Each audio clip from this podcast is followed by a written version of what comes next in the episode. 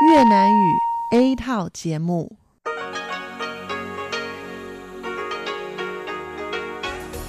Đây là Đài Phát thanh Quốc tế Đài Loan RTI.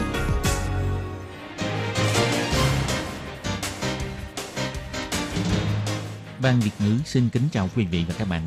Đây là chương trình Việt ngữ Đài Phát thanh RTI được truyền đi từ Đài Loan.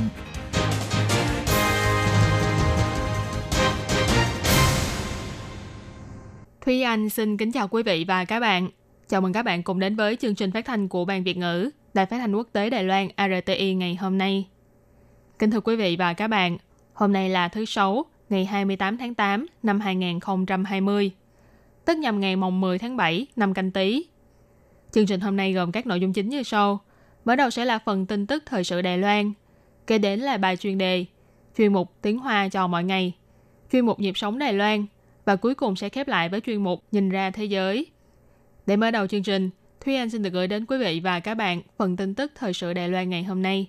Mời các bạn cùng lắng nghe phần tin tóm lược. Thành lập trung tâm bảo trì F-16, Tổng thống nói, để cho thế giới thấy được ý chí bảo vệ lãnh thổ quốc gia của Đài Loan.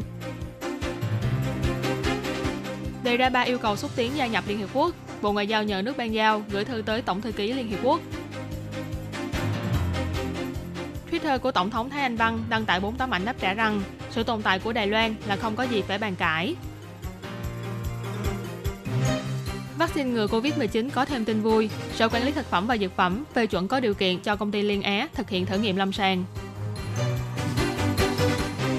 Nổ lớn tại Lebanon, Bộ Ngoại giao cho biết Đài Loan quyên góp hỗ trợ 150.000 USD. Triển lãm du lịch quốc tế Đài Bắc chính thức khai mạc, người dân nô nức đi giành vé ưu đãi. Và sau đây mời các bạn cùng lắng nghe nội dung chi tiết của bản tin ngày hôm nay. Nhằm thực tiễn việc tự chủ quốc phòng, Trung tâm bảo trì F-16 của Công ty Phát triển Công nghiệp Hàng không Hán Tường, hay còn gọi tắt là AIDC, đã chính thức được thành lập vào hôm nay ngày 28 tháng 8. Tổng thống Thái Anh Văn đã đích thân đến tham dự và chủ trì. Hiện trường có 5 chiếc máy bay chiến đấu ITF bay lượn trên bầu trời để mở màn. Tổng thống Thanh Văn khởi đầu quả cầu phát sáng để khánh thành trung tâm bảo trì F-16, mở ra con đường hướng tới ngành công nghiệp hàng không vũ trụ quốc tế của Đài Loan. Trong tương lai, trung tâm này còn có thể rút ngắn thời gian sửa chữa bảo trì và nâng cấp cho máy bay chiến đấu, đảm bảo năng lực phòng không cho lực lượng tiền tuyến của quốc gia. Tổng thống bày tỏ, bảo vệ chủ quyền của Trung Hoa Dân Quốc Đài Loan, duy trì hòa bình và ổn định của khu vực, không phải là nhờ vào khuỷu gói khom lưng, mà phải có quốc phòng vững chắc. Việc xúc tiến công nghiệp quốc phòng, thực tiễn tự chủ quốc phòng đã chứng minh chúng ta đang đi trên con đường đúng đắn. Tổng thống nói,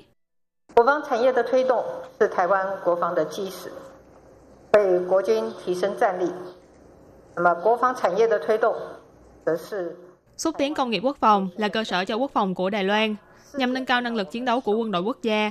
Xúc tiến công nghiệp quốc phòng là tượng trưng cho quyết tâm của Đài Loan, để cho thế giới thấy được ý chí bảo vệ lãnh thổ quốc gia của chúng ta. Tôi thường nói, hòa bình là phải dựa vào quốc phòng, nhưng thực ra không chỉ vậy. Cái mà chúng ta cần làm bây giờ là công nghiệp quốc phòng mới, Tổng thống chỉ ra, chỉ khi dây chuyền ngành nghề được xây dựng hoàn thiện, chuyển giao kỹ thuật đạt được thành quả, thì cả ngành công nghiệp này mới có thể phát triển được và cũng sẽ nhờ đó mà thu hút và bồi dưỡng được thêm nhiều nhân tài khoa học công nghệ hơn, giúp cho Đài Loan càng phồn vinh hơn. Ví dụ như trung tâm bảo trì F16 sắp tới sẽ ưu tiên cho các doanh nghiệp trong nước phụ trách kiến tạo và xây dựng. Giá trị sản lượng trong vòng 30 năm tới dự kiến có thể đạt đến 79,5 tỷ đài tệ. Mỗi năm cũng sẽ tạo ra hơn 600 cơ hội việc làm, lợi nhuận có thể đạt đến 200 tỷ đài tệ. Tổng thống đã chỉ thị các cơ quan bộ ngành có liên quan phối hợp với công ty AIDC định kỳ mở cuộc họp kêu gọi đầu tư, gia tăng cơ hội và ý nguyện đầu tư vào trung tâm bảo trì của ngành sản xuất trong nước, từ đó nâng cao vị thế của Đài Loan trong chuỗi cung ứng hàng không vũ trụ quốc tế. Ngoài ra cũng mời công ty Lockheed Martin tích cực hỗ trợ cho doanh nghiệp của Đài Loan lấy được chứng nhận quốc tế, cùng nhau cố gắng để mở rộng sự hợp tác song phương trong tương lai. Đại hội đồng Liên Hiệp Quốc năm nay sẽ được tổ chức vào ngày 15 tháng 9 tại Tổng bộ Liên Hiệp Quốc ở New York và tiến hành tổng biện luận vào các ngày 22, 26 và 29 tháng 9. Chủ đề biện luận của năm nay là tương lai mà chúng ta kỳ vọng, Liên Hiệp Quốc mà chúng ta cần. Nhắc lại lời hứa tập thể về chủ nghĩa đa phương thông qua hành động phòng chống dịch COVID-19 hiệu quả giữa các bên. Sáng ngày 28 tháng 8, Bộ Ngoại giao Đài Loan đã tổ chức buổi họp báo để thuyết minh về việc năm nay vẫn sẽ tiếp tục xúc tiến đề án gia nhập Liên Hiệp Quốc. Tổng thư ký Bộ Ngoại giao bà Từ Lệ Văn chỉ ra, mỗi năm chính phủ đều sẽ đánh giá tổng thể tình hình trong và ngoài nước để điều chỉnh và quy hoạch đề án sao cho phù hợp với tình hình hiện tại. Trọng tâm của đề án năm nay là cho xã hội quốc tế thấy được sự kỳ vọng của người dân Đài Loan cũng như là năng lực của Đài Loan trong việc tham gia công tác phòng dịch và khôi phục lại sau đại dịch của Liên Hiệp Quốc. Trong thời gian diễn ra đại hội, sẽ nhờ các nước ban giao lên tiếng cho Đài Loan trong cuộc tổng biện luận và gửi thư đến cho Tổng thư ký Liên Hiệp Quốc ông Antonio Guterres. Đồng thời cũng sẽ nhờ các nước có cùng chung chí hướng hỗ trợ trong thời điểm thích hợp.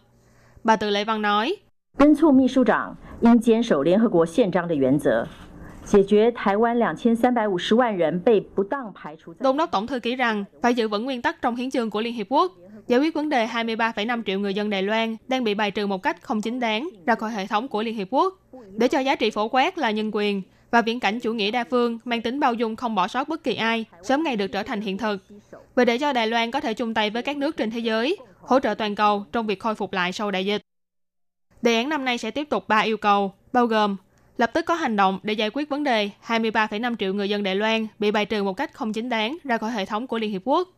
Việc truyền thông và công dân Đài Loan bị tước đoạt quyền tham gia, phỏng vấn tại các hội nghị và hoạt động của Liên Hiệp Quốc cần phải được sửa đổi. Liên Hiệp Quốc nên đảm bảo cho Đài Loan được tham gia vào các hội nghị, cơ chế và hoạt động có liên quan đến việc thực hiện mục tiêu phát triển bền vững một cách bình đẳng và có tôn nghiêm, để cho Đài Loan có thể cống hiến cho thế giới.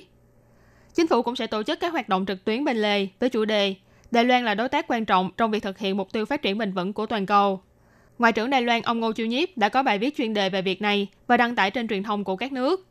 Ngoài ra, Bộ Ngoại giao cũng sẽ thực hiện một đoạn phim ngắn, ngoài cho thấy những thành công trong công tác phòng dịch của Đài Loan, còn cổ vũ khích lệ tinh thần của những dũng sĩ chống dịch trên toàn thế giới. Hy vọng có thể giúp cho mọi người thấy được Đài Loan đã chuẩn bị sẵn sàng và cũng có năng lực để cùng chung tay với các nước trong Liên Hiệp Quốc xây dựng một thời đại sau cơn đại dịch tốt đẹp hơn. Khuya ngày 27 tháng 8, trên tài khoản Twitter của Tổng thống Thái Anh Văn đã đăng tải 4 tấm ảnh và viết rằng gửi đến những người hoài nghi sự tồn tại của Đài Loan, đây chính là câu trả lời của tôi. Trong tấm ảnh thứ nhất viết rằng Đài Loan là Đài Loan, sự tồn tại của chúng tôi là không có gì phải bàn cãi.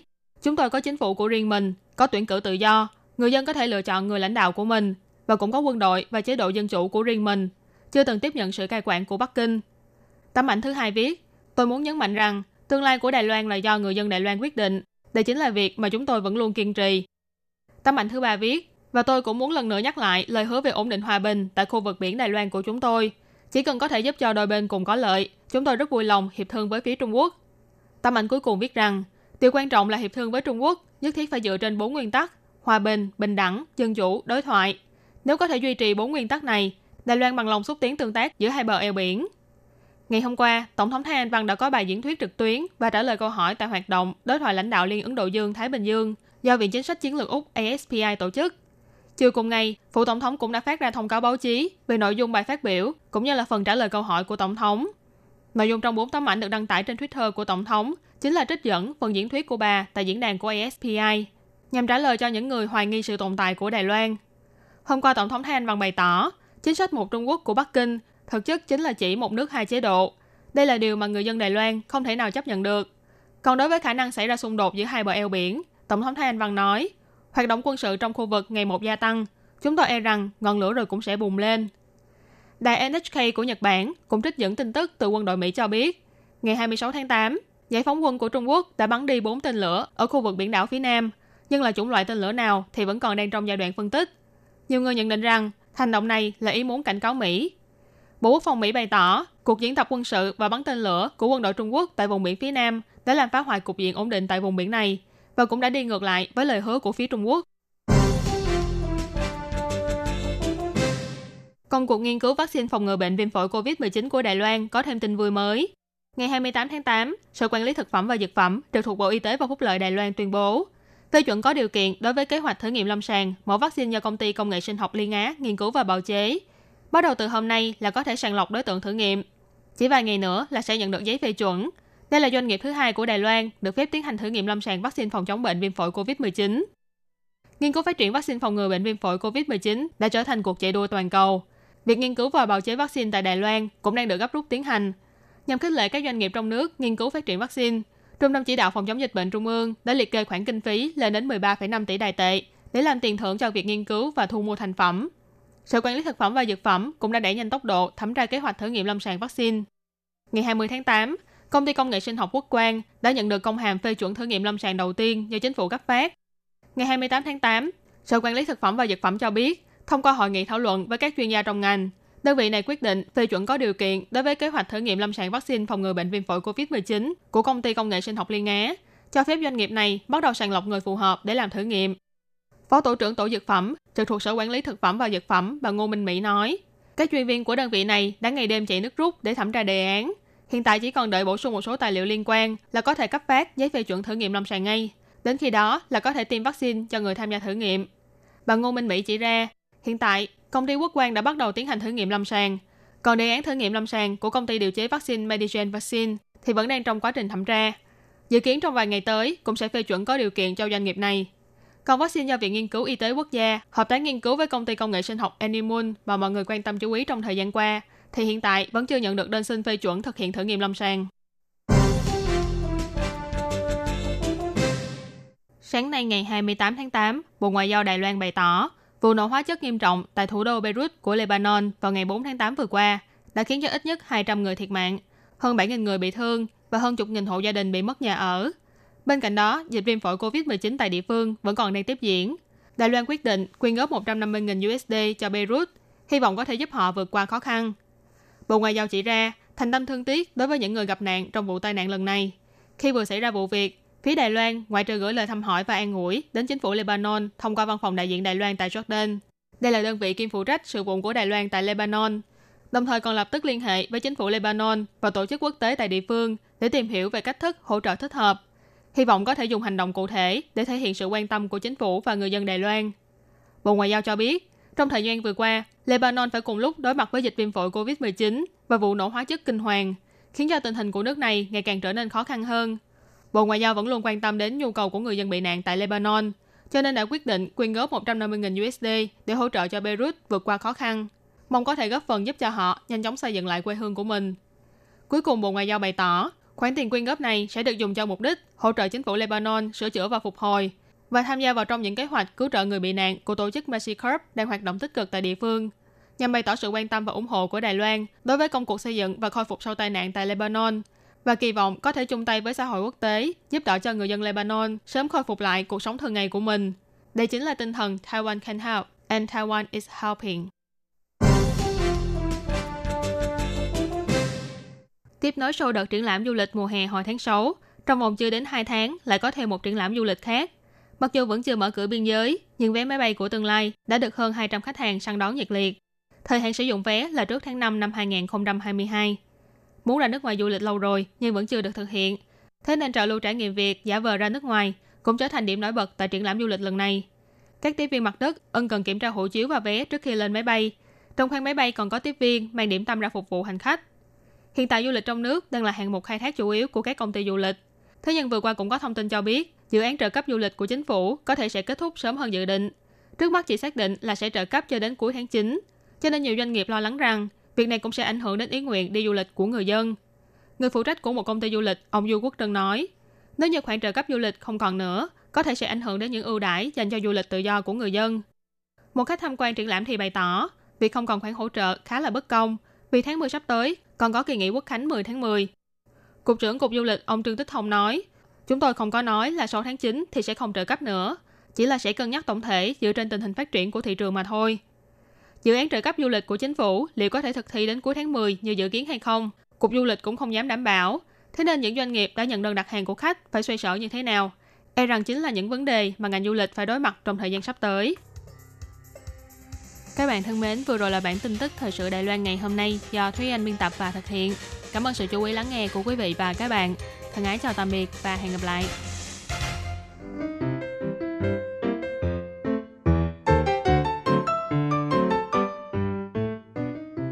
Quý vị và các bạn thính giả thân mến, chương trình phát thanh tiếng Việt của Đài Phát thanh Quốc tế Đài Loan RTI được truyền thanh 3 buổi tại Việt Nam, mỗi buổi phát 1 tiếng đồng hồ buổi phát chính vào lúc 6 giờ đến 7 giờ tối hàng ngày giờ Việt Nam qua tần số SW 9425 kHz với sóng dài 31 m.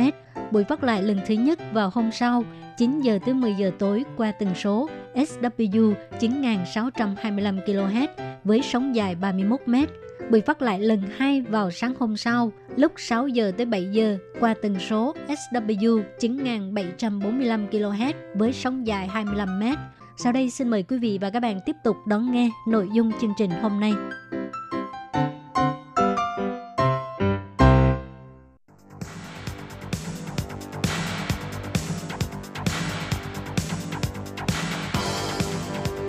Đây là đài phát thanh quốc tế Đài Loan RTI, truyền thanh từ Đài Loan. Mời các bạn theo dõi bài chuyên đề hôm nay.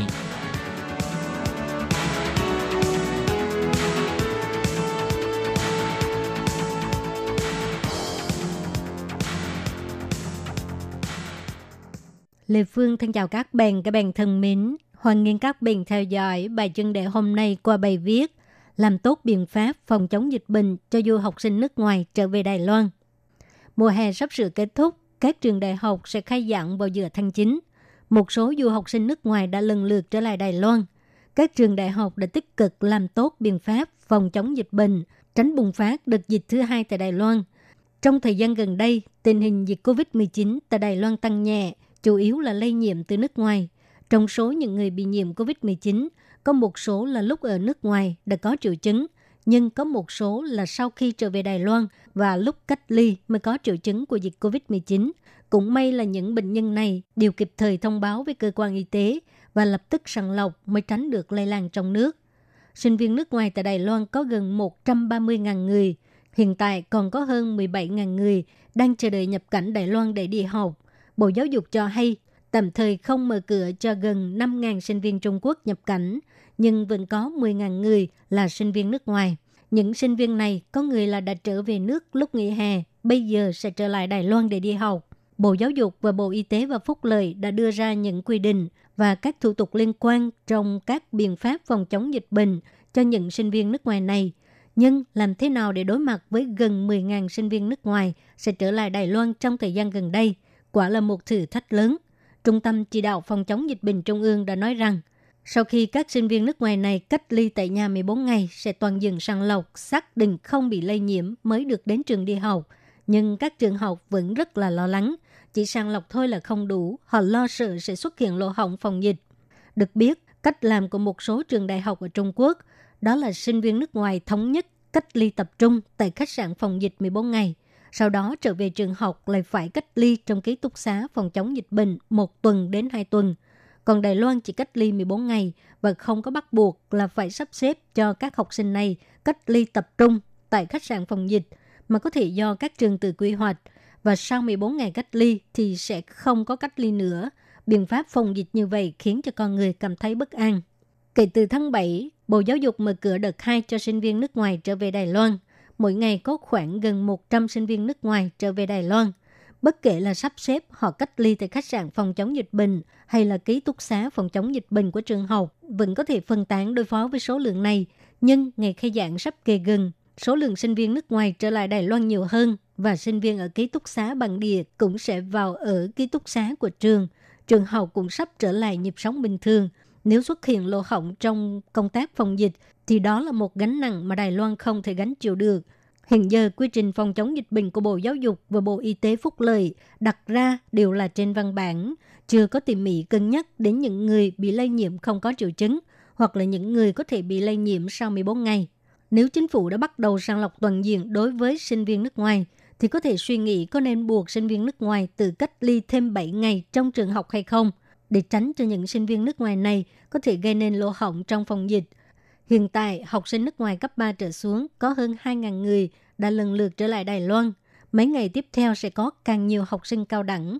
Các đơn vị hữu quan của chính phủ nên có biện pháp ứng phó với các trường học đối với những người chưa được kiểm nghiệm là bị lây nhiễm, phải có cách làm tốt hơn, chặt chẽ hơn và không gây phiền phức về việc học hành của họ. Đối với những học sinh sinh viên sau khi được xác nhận nhiễm bệnh nên có biện pháp chăm sóc tốt để cho họ cảm nhận được sự quan tâm của chính phủ Đài Loan đối với sinh viên nước ngoài.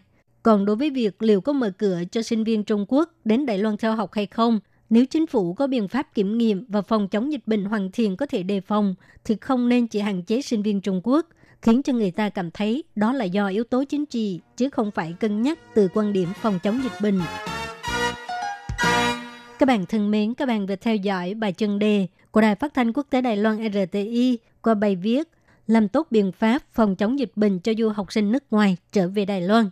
Do Lê Phương thực hiện, xin cảm ơn các bạn đã quan tâm và theo dõi. Lê Phương xin hẹn gặp lại các bạn vào tuần sau cũng trong giờ này.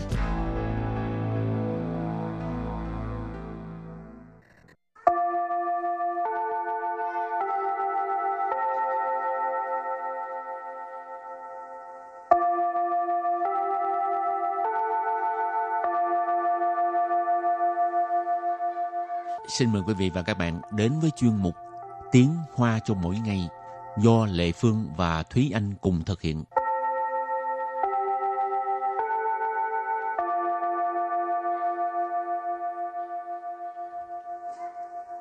Thúy Anh và Lệ Phương xin kính chào quý vị và các bạn. Chào mừng các bạn cùng đến với chuyên mục Tiếng Hoa cho mỗi ngày ngày hôm nay. Thi Anh thích thời tiết như thế nào? Ừ, thời tiết mát mẻ, ừ, không nóng lắm mà cũng không lạnh lắm. Lệ Phương cũng vậy à, nhưng mà có một chút lạnh thì nó sẽ hay hơn mà đừng có mưa để được mặc áo khoác đẹp. Rồi hôm nay mình học về thời tiết ha. Ừ. Thì uh, trước khi mình có những cái câu ngắn gọn về thời tiết thì uh, xin mời các bạn làm quen những từ vựng có liên quan tới thời tiết. Noạn hua noạn hua noạn hua là ấm áp. Liáng soảng liáng soảng liáng soảng có nghĩa là mát mẻ. Rơ, rơ, rơ, nóng. Các bạn thường nghe là vào mùa hè thì ai cũng nói hào rơ à, hào rơ, rơ nghĩa là nóng. Mân rơ, mân rơ. Mân rơ có nghĩa là oi bức, còn ừ. hơn cả nóng nữa, ờ, nó ừ. khó chịu hơn. Lạnh, lạnh, lạnh, lạnh 稍有寒意，稍有寒意， sao dụ hẳn y hẳn có nghĩa là rét Ừ. hẳn y tức là có một cái cái cái cảm giác cảm Ừ. thấy rét hả nó Ừ. sao dụ hẳn y tức là có một chút lạnh Rồi tiếp sau đây thì chúng ta hãy cùng đến với à, phần à, hơi hơi giống đối thoại.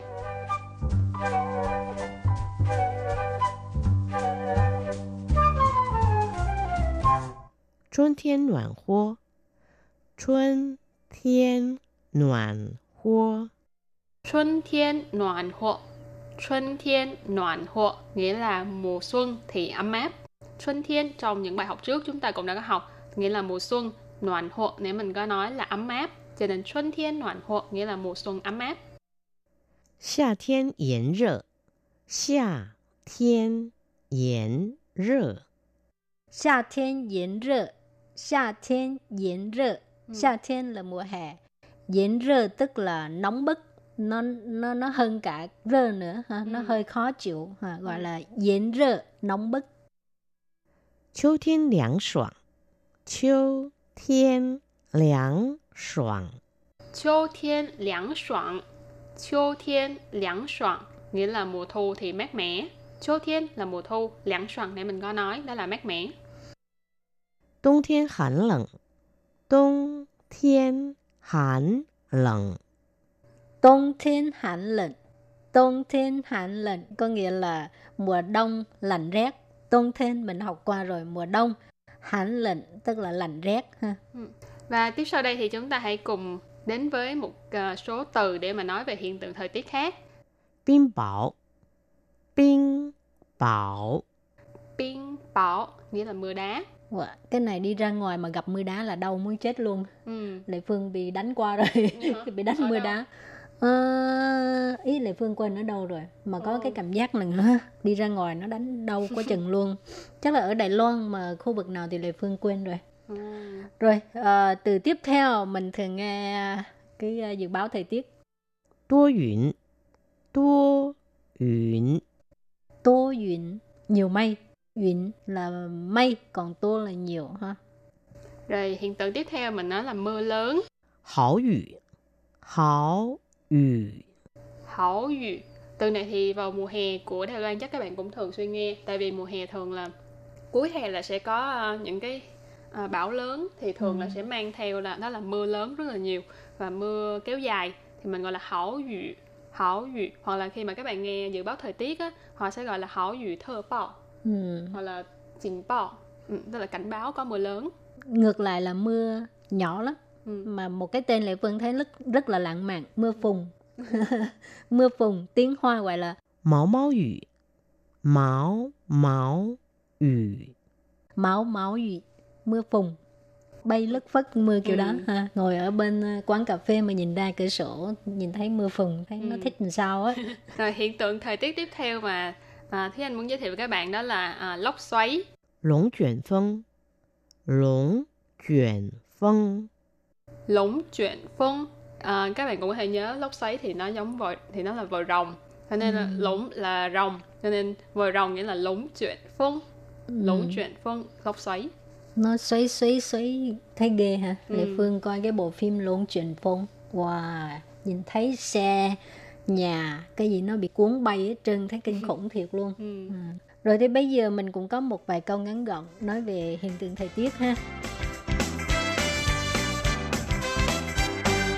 局部多云，局部多云， Chỉ bù tua yến, mây rải rác, 又冷又潮湿，又冷又潮湿。 dâu lạnh dâu潮湿chứ lần nãy mình có nói rồi à, là lạnh潮湿ở đây là ý chỉ là ẩm ướt dâu ở đây thêm cái um, ngữ pháp đó là dâu什么 dâu 什么 ý chỉ là vừa như thế nào rồi vừa như thế nào vừa a vừa b cho nên dâu lạnh dâu 潮湿 nghĩa là vừa lạnh mà vừa ẩm ướt 外面正下着毛毛雨，外面正下着毛毛 雨。 ngoài miền chân xa trở máu máu雨, tức là ngoài trời đang mưa phùn. Ừ. Ngoài miền tức là ở bên ngoài. Chân là chân dài tức là đang, sự việc đang diễn ra, Ừ. gọi là chân, chân dài. Xa trở máu máu雨, tức là đang đổ mưa đó hả? Xa, xa trở máu máu 雨. Ừ. tự nhiên nói mưa phùn làm thấy anh nhớ một bài hát ờ, cũng hơi hơi lãng mạn. Ừ. Ờ, trong tiếng Việt có có cái bài là cô bé mùa đông trong đó có một câu là bước cùng với nhau dưới cơn mưa phùn rất lâu thì nếu như mà các bạn biết bài này thì các bạn cũng có thể ờ, gửi bài hát hát ờ, thu âm giọng hát của mình hát bài này gửi đến cho ban Việt ngữ. Chứ Thúy Anh là không có hát rồi đó. Thúy Anh thì hát anh dở lắm. Thì anh mắc cỡ. Thì anh chỉ là uh, cụ ly cái bằng gì uh, khích Ờ. lệ mọi người phải dũng cảm lên Đúng rồi. phải biểu hiện bản thân mình nhưng mà thì anh lại Đúng co rồi. mình lại tại vì mình không có tài năng thì mình ờ, đừng có thể hiện khiêm tốn rồi cái ờ, câu kế tiếp á, thì là 昨天晚上下了两分钟的冰雹。昨天晚上下了两分钟的冰 雹。 昨天晚上下了两分钟冰雹. Câu này có nghĩa là tối qua đã xảy ra trận mưa đá kéo dài 2 phút.昨天là hôm qua, 晚上 là tối, cho nên 昨天晚上nghĩa là tối hôm qua. Xia ở đây là mình ghép với cái chữ冰雹ở đằng sau. Xia, xia là冰雹tức là ờ, đã có mưa đá. rồi thì à, trước khi chấm dứt bài học hôm nay thì à, xin mời các bạn ôn tập lại những từ vựng mà mình vừa mới học nha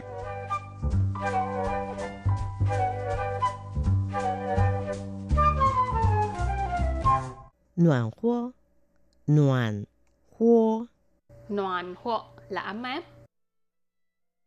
凉爽，凉爽， láng soạn có nghĩa là mát mẻ 热，热， Rơ, nóng. Các bạn thường nghe là vào mùa hè thì ai cũng nói hào rơ à, hào Ừ. rơ. Rơ nghĩa là nóng.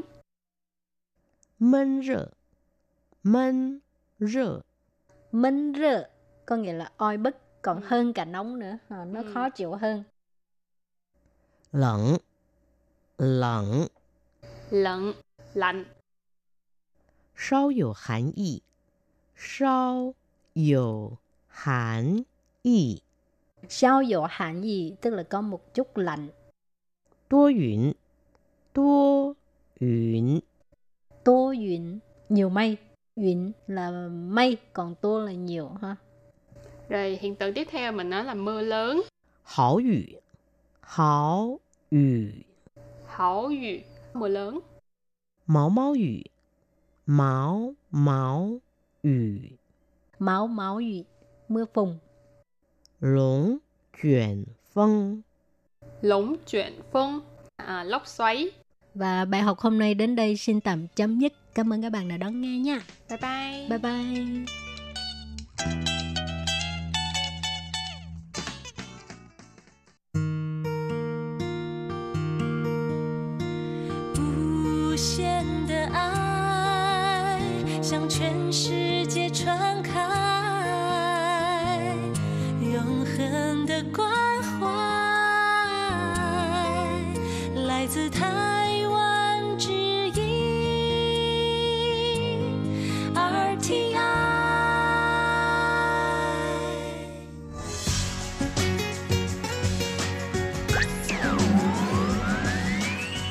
Quý vị đang đón nghe chương trình Việt ngữ Đài RTI truyền thanh từ Đài Loan.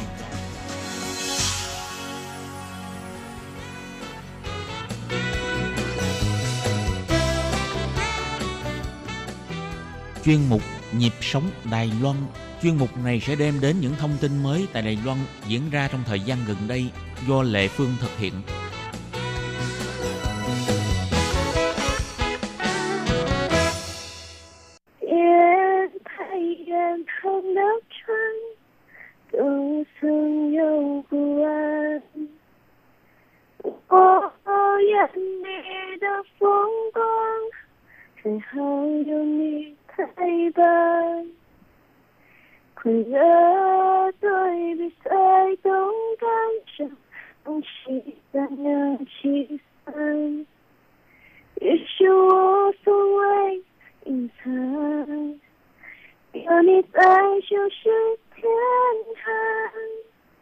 Bạn thân mến, vừa rồi là giọng hát của một ca sĩ Việt Nam đầu tiên tại Đài Loan, đó là Đồ Diễm Kiều Ly. Thì à, Kiều Ly đến Đài Loan để mà du học. À, và trong thời gian học tập tại Đài Loan thì à, Kiều Ly đã tham gia một cái à, cuộc thi đào tạo ca sĩ à, trên toàn quốc do một công ty của Đài Loan tổ chức và Kiều Ly đã đoạt giải quán quân. Thì à, sau khi đoạt giải, à, Kiều Ly đã được công ty đào tạo và mới đây đã phát hành một cái à, cuốn album thì à, trong đó cái bài hát mới của Kiều Ly có tên gọi là Năm tháng hạnh phúc, xin phụ sự quan. Và ngoài ra Kiều Ly cũng ra một cái à, à, bài hát tiếng đài à, mang tên là Thoán Nguyện Đoàn tụ. Thì để biết thêm câu chuyện của Kiều Ly, xin mời các bạn đón nghe buổi phỏng vấn sau đây giữa Lê Phương với Kiều Ly nhé.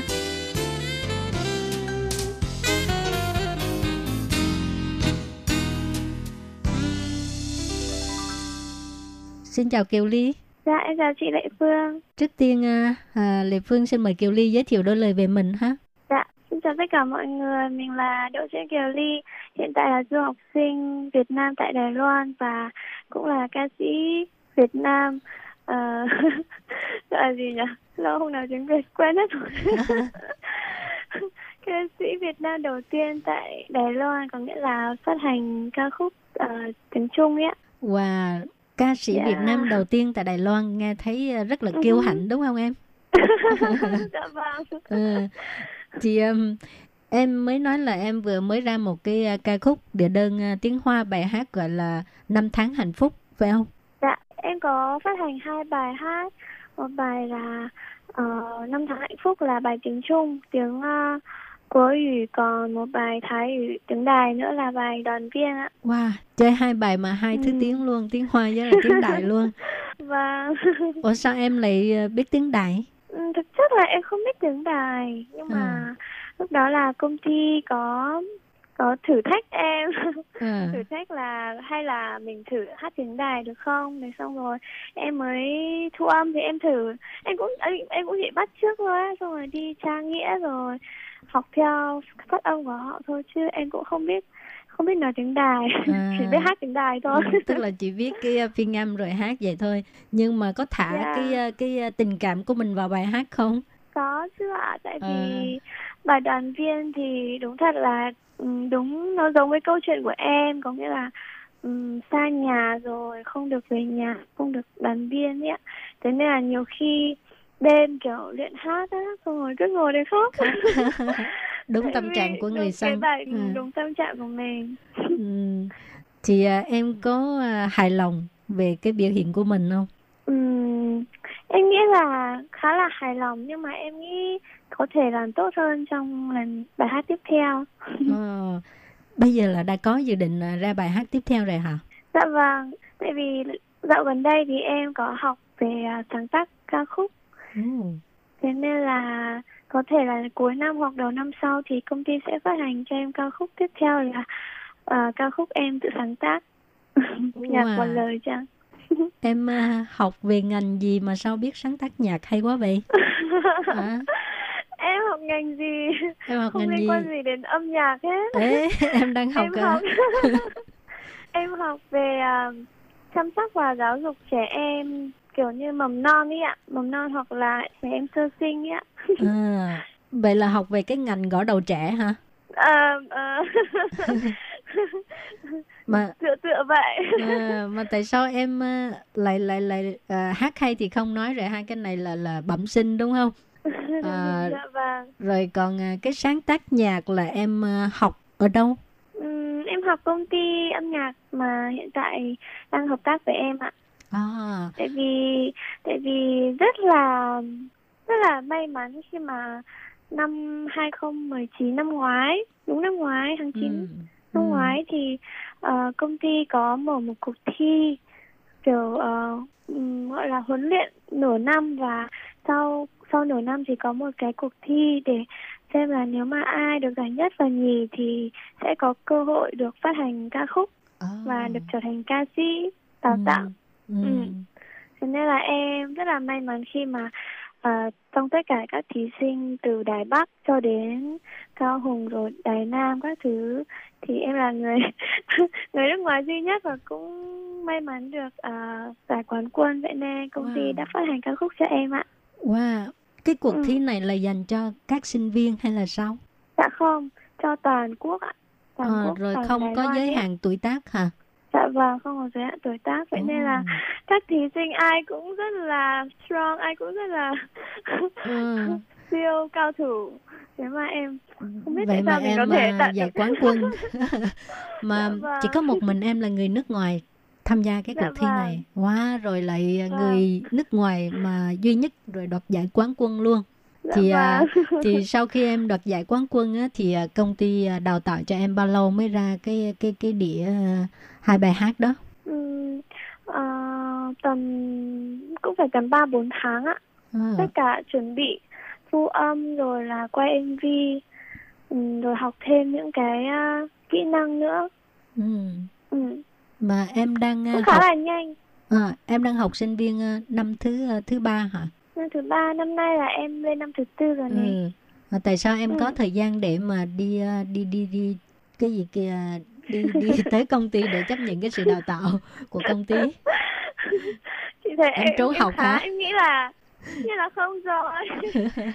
Thành tích học tập của em ở trường cũng rất là tốt tại vì À, ờ, hồi em đến là em cũng giành học bổng của trường đại học à, ờ, kỹ thuật y Trung Hoa ở bên Đài Nam vậy nên là em vẫn rất là cố gắng và à, và chăm chỉ để mà không ảnh hưởng đến cái học tập của mình. Ừ, còn về có thời gian thì em thường thường em hay dành những cái ờ, thứ bảy chủ nhật ấy ạ. Khi à, mà mình rảnh thì mình đến công ty để ờ, hoặc là buổi tối á. Buổi tối một Ừ. tuần có thể là một tuần một lần buổi tối chẳng hạn ừ. thì để học. Ừ. Thì à, nhà trường á, có ủng hộ em không? Hay là sợ em à, Wow. ham làm ca sĩ rồi quên mất việc học? được cái được cái trường em ờ, là hồi xưa chị biết Alin không ạ À ca sĩ nổi tiếng của Đài Cô Loan chị? Alin, Ừ. dạ vâng. Chị ý là gọi là chế trẻ của em ở ở, ở trường À. tại vì hồi xưa chị cũng học trường em nữa. Ừ. Thế nên là trường rất là ủng hộ và cũng, cũng như là cái đợt em đi thi các thầy cô cũng như là các ờ, văn phòng quốc tế cũng xuống để cổ vũ cho em nữa. Ừ, ừ. Nhà trường cũng Ừ, mong có thêm một rất ca sĩ mới. Dạ vâng. Ừ. và còn giúp em ờ, tạo rất nhiều điều kiện cho em để em có thể tham gia các cuộc thi cho toàn quốc ở trên đài ở Đài Loan ạ. Ừ. Rồi à, khi em bắt đầu phát cái album này á, cái này là phát trên mạng hay là có một cái đĩa chính thức? Ừm, hai bài hát của em thì nó ở trong một cái quyển tiểu thuyết một cái quyển tiểu thuyết âm nhạc thì có rất là Oh. nhiều ca sĩ hợp tác cùng nhau và Ừ. công ty em thì phát hành kiểu ừm, tại vì thầy em nghĩa là ông ờ, boss của công ty em thì Ừ. cũng là ca sĩ hồi xưa cũng là ca sĩ vậy nên là ờ, cùng nhau hợp tác rồi là em trong trong hai bài thì cái bài đoàn viên của em là cái ca khúc gọi là thiên với 曲 nghĩa là ca khúc cuối cùng Của phim gì? gọi là gì nhỉ À, ca khúc Ờ, của gọi là gì? Á ạ? Ma nó là một bản tiểu thuyết Ừ. tiểu thuyết âm nhạc và Oh. cái quyển đó có phát sáng nếu mà lần sau có cơ hội được gặp chị thì em sẽ ờ, giới thiệu cho chị Ừ. cái quyển tiểu thuyết đó Ồ, nghe Ừ. thấy thú vị quá hả?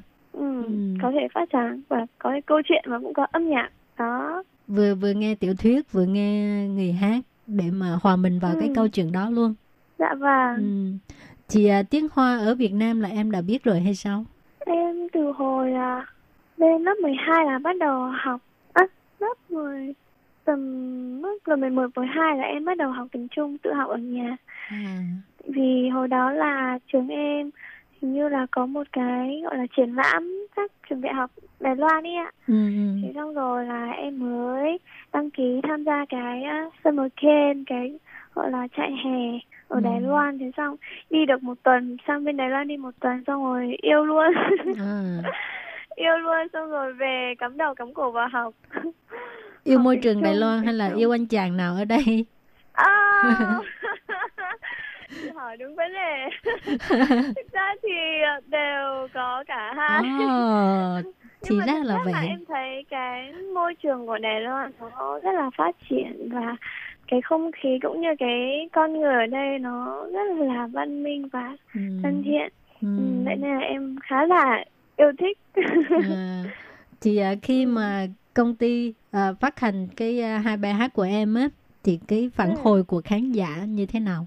Ừm, em thấy cũng rất là nhiều người tò mò về em tại vì ờ, tại vì em đây ạ, tại vì em là người Việt Nam mà À, làm sao có thể hát được tiếng đài và hát được tiếng có thể ừ. nhiều người nói với em là ơi tại sao tiếng đài của em nó còn nó còn tiêu chuẩn hơn cả cả cả họ Ừ.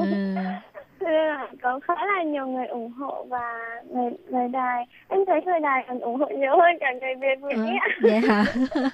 dạ vâng tại vì Ừ. nhiều tại vì chúng em cũng khá nhiều học Việt Nam Ừ, mọi cũng tại vì bình thường mọi người hay nghe thì nhạc Việt nhiều hơn vậy nên À. có thể là ừ, có thể người đài ủng hộ em nhiều hơn không Ừ, ừ. Hay là em ờ, công ty không có tuyên truyền trong cái ờ, nhóm cộng đồng người Việt cho nên ờ, có một số người không biết. ừ, ừ. Ừ. Ừ. tại vì cũng khá là buồn tại vì lúc mà em phát hành hai ca khúc thì đúng trong uh, mà bệnh dịch ạ nên là ừ, cũng hạn chế rất là nhiều trong cái việc đi tuyên truyền hoặc là quảng kiến ừ, khá là tiếc nhưng mà Ừ. không sao phải cố gắng hơn Ừ. Sắp ra ca khúc mới nữa mà đúng không? dạ vâng Ừ. Thì người nhà của em cảm thấy thế nào? Ừ, bố mẹ em hồi xưa thực chất là không ủng hộ em trong cái con đường âm nhạc này tại vì bố mẹ mà lúc nào cũng cũng lo lắng cho con thế nên là khi thực chất là trước khi em đến Đài Loan là em đã bày tỏ cái ý muốn của bố cho bố mẹ biết là em muốn học âm nhạc cũng như là muốn học về điện ảnh hoặc là về con đường nghệ thuật ấy ạ. Ừ. nhưng mà mẹ em không đồng ý em bảo là không con ơi một thân một mình ở Đài Loan thì làm sao mà con làm được những cái môi trường phức tạp như thế thì thì làm sao mà mẹ yên tâm được á. Ừ. đó. Thế rồi mẹ em cũng không biết mà xong rồi mẹ là không sao thì cứ chọn một cái ngành chuyên nghiệp. Rồi trong khi đấy là tay phải của mình còn tay trái của mình thì mình hãy đi tham gia các cuộc thi âm nhạc đi hoặc là tham gia các hoạt động gì đó để người ta biết đến. Còn khi mà cái um, tay trái của con nó nó lớn hơn tay tay phải của con thì con đi được cái con đường đó. Ừ. đó thế là em mới chọn được một cái Ừ. một cái ngành ngành nào đấy rồi em sang bên này em quyết định đi thi các cuộc thi âm nhạc á ừ. Ừ. Rồi bây giờ về phần âm nhạc là thành ngành tay phải của em rồi đó. Đúng không? Ờ, cũng cũng em nghĩ là nó cũng tương đương nhau ấy ạ tại À. vì cũng cũng khá là vất vả khi mà thời gian Các bạn thân mến, các bạn vừa đón nghe buổi trò chuyện giữa Lê Phương với Kiều Ly, một ca sĩ Việt Nam đầu tiên tại Đài Loan. À, thực ra buổi trò chuyện còn rất là dài nhưng mà vì thời lượng của chương trình có hạn cho nên à, Lê Phương xin tạm chấm dứt ngang đây. Tuần sau các bạn nhớ tiếp tục đón nghe những lời tâm sự của Kiều Ly nhé. Cảm ơn các bạn rất nhiều.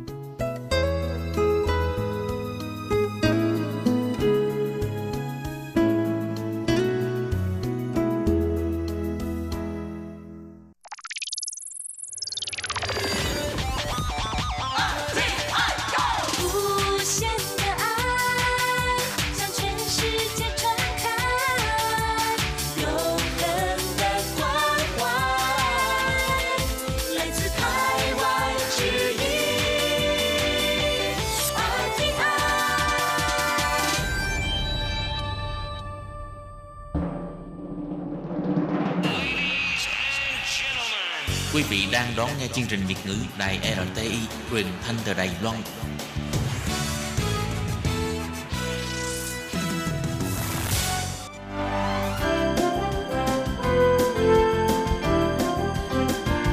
Xin mời quý vị và các bạn đến với chuyên mục Nhìn ra thế giới. Chuyên mục này gồm những nội dung liên quan đến quốc tế,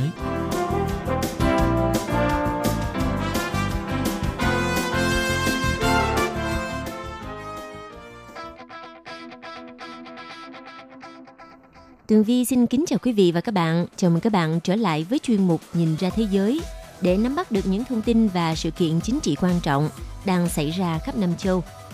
Nội dung của chuyên mục ngày hôm nay bao gồm những thông tin như sau. Quyền lực của bà Kim Yo Jong, công chúa của Triều Tiên, ngày càng được củng cố. Nguyên nhân sự thất bại của dự án vành đai và con đường của Trung Quốc ở Ấn Độ. Cuối cùng là Trung Quốc đã cho phóng hai tên lửa ra Biển Đông sau căng thẳng với phía Mỹ. Sau đây xin mời quý vị cùng theo dõi nội dung chi tiết.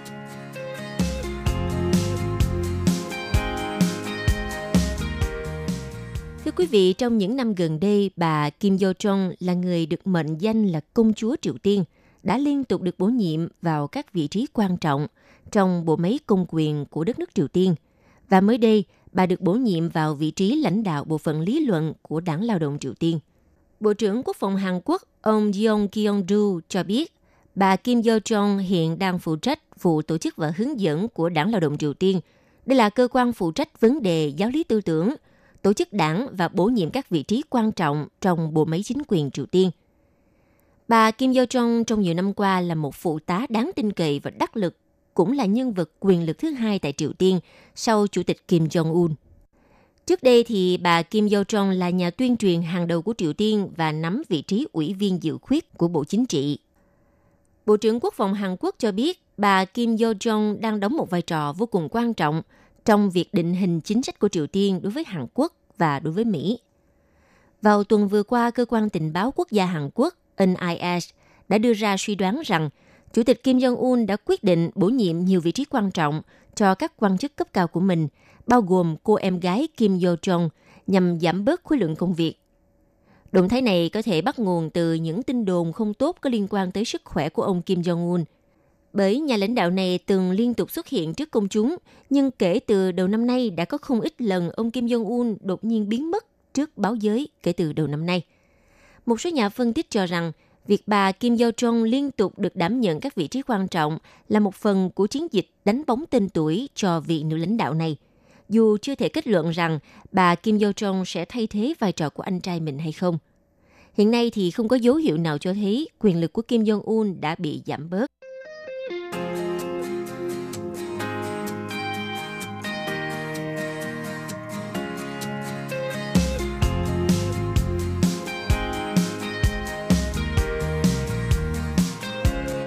Các bạn, các nhà nghiên cứu cho rằng trải nghiệm của dự án Trung Quốc vành đai và con đường với đất nước Ấn Độ thời Modi cho thấy Bắc Kinh đã thiếu cảm nhận về thực tế luôn thay đổi.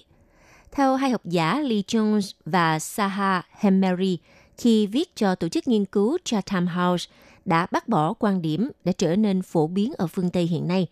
Đó là sáng kiến vành đai và con đường BRI của Trung Quốc chủ yếu là công cụ địa chiến lược mà Trung Quốc cố tình vạch ra nhằm đưa ra các nước mục tiêu vào trồng, cụ thể là rơi vào tình trạng không bền vững và sau đó sử dụng điều đó để mà tạo ảnh hưởng chính trị.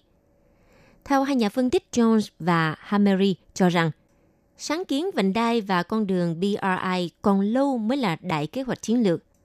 Dựa trên các kết luận của mình về các nghiên cứu trường hợp cụ thể trong đầu tư của Trung Quốc ở Sri Lanka và Malaysia, hai nhà nghiên cứu viết rằng hệ thống tài chính phát triển của Trung Quốc quá phân mảnh và phối hợp kém để theo đuổi các mục tiêu chiến lược chi tiết. Theo báo cáo của Chatham đã đưa ra một câu hỏi thú vị. Các kế hoạch của BRI đã được suy nghĩ thấu đáo hay chưa? Đã thực sự nhạy cảm trước các thực tế chính trị thay đổi ở các nước mục tiêu chưa? Và đã đến mức độ nào?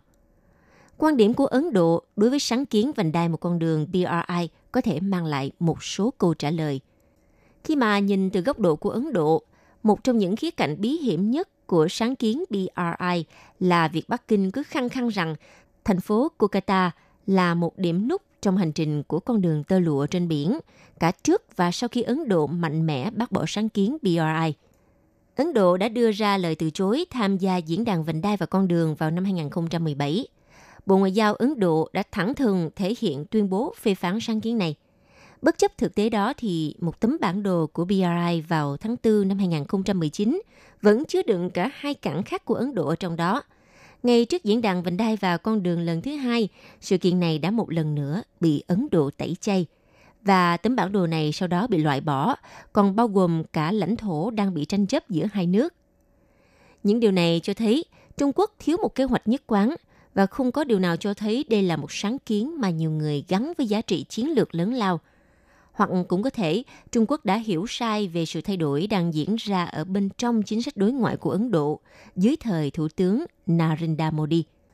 Thưa quý vị, kể từ khi mà Ấn Độ bắt đầu tự do hóa kinh tế vào đầu thập niên của năm 1990, thì chính sách đối ngoại của Ấn Độ đã đặt trọng tâm vào dự án chuyển đổi kinh tế nội địa của đất nước này.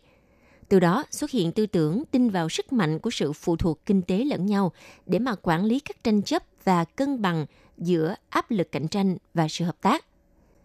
Khi đảng BJP lần đầu tiên lên nắm quyền, thì đảng này xem Pakistan và Trung Quốc là lý do đằng sau quyết định của Ấn Độ trong vụ thử vũ khí hạt nhân vào năm 1998.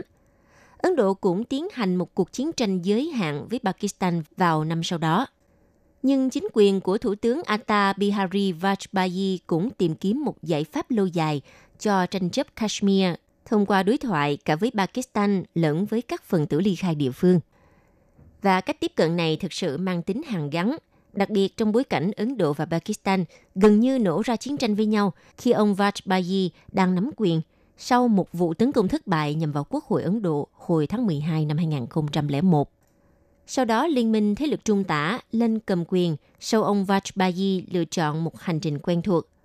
Liên minh này theo đuổi đàm phán bí mật của Tổng thống Pakistan, khi đó là Tổng thống Pervez Musharraf xung quanh vấn đề Kashmir.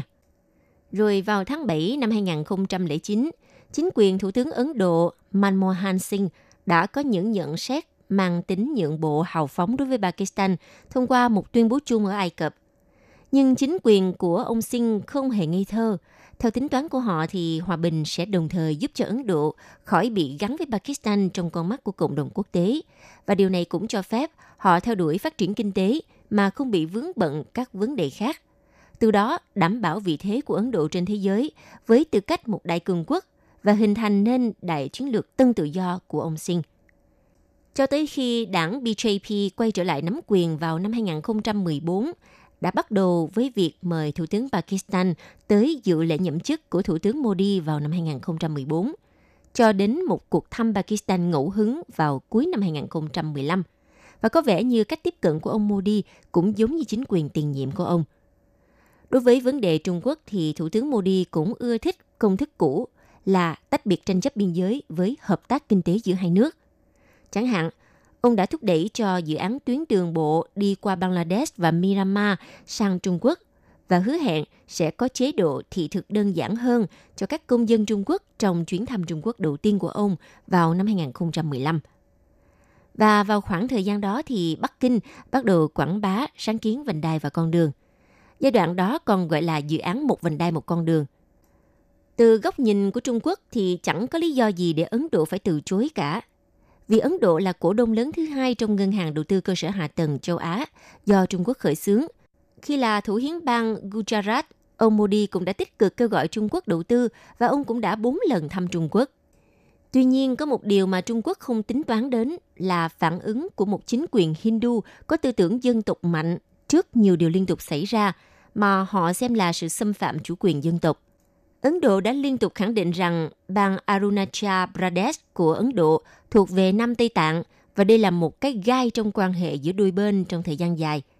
Trong khi đó thì Trung Quốc đã hậu thuẫn cho Pakistan về quân sự trong hàng thập kỷ. Vào tháng 4 của năm 2015 thì Chủ tịch Trung Quốc Tập Cận Bình thăm Pakistan và công bố cung cấp 46 tỷ USD cho các dự án năng lượng và cơ sở hạ tầng ở đó. Các dự án này hợp lại tạo nên hành lang kinh tế Trung Quốc-Pakistan. Và điểm cốt lõi của sáng kiến BRI ở đây là kế hoạch kết nối cảng Wada của Pakistan với Tân Cương thông qua một tuyến đường bộ có đi qua vùng lãnh thổ Gilgit, Pakistan mà Ấn Độ nhượng cho Pakistan sau cuộc chiến tranh đầu tiên giữa hai nước vào năm 1947. Nhưng đối với đảng BJP của ông Modi thì Pakistan là một vấn đề rõ ràng nhạy cảm. Chính quyền BJP ý thức rõ ý đồ của Trung Quốc là hợp pháp hóa việc mà họ gọi là chiếm đóng của Pakistan đối với khu Gilgit-Baltistan. Đã vậy, Trung Quốc còn từ chối cho phép Ấn Độ gia nhập nhóm cung ứng hạt nhân vào năm 2016. Đồng thời, Trung Quốc xâm nhập về mặt chính trị vào vùng ảnh hưởng của Ấn Độ. Và các kế hoạch BRI của Trung Quốc dành cho Ấn Độ đã chết vào thời điểm sáng kiến BRI được chính thức khởi động. Theo một nhà lịch sử gia nổi tiếng, ông Edward Luwak đã miêu tả Trung Quốc là một cường quốc tự kỷ, nơi mà các quyết định về đối ngoại gần như luôn được thực hiện dựa trên cơ sở nhìn nhận một cách quá đơn giản, các thực tế phức tạp ngoài ý muốn. Và việc Trung Quốc không thể trói buộc Ấn Độ vào BRI đã minh chứng cho từ lóng nói trên dùng để chỉ Trung Quốc. Quốc gia vẫn cứ tin rằng Ấn Độ sẽ tiếp tục theo đuổi chính sách tách biệt kinh tế và địa chính trị.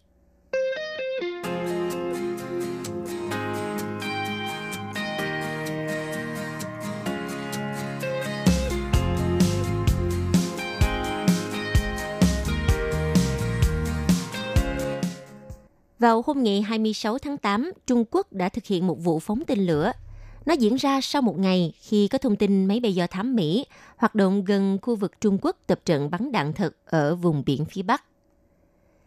Theo nguồn tin có liên hệ với quân đội Trung Quốc, tờ báo South China Morning Post cho biết, Trung Quốc đã phóng hai tên lửa tầm trung ra Biển Đông vào sáng ngày 26 tháng 8, nhằm gửi thông điệp cảnh báo Mỹ Động thái này đã diễn ra chỉ một ngày sau khi Bắc Kinh cáo buộc máy bay do thám U-2 của Mỹ tiến vào khu vực Trung Quốc áp đặt vùng cấm bay và tập trận bắn đạn thật trên biển Bột Hải.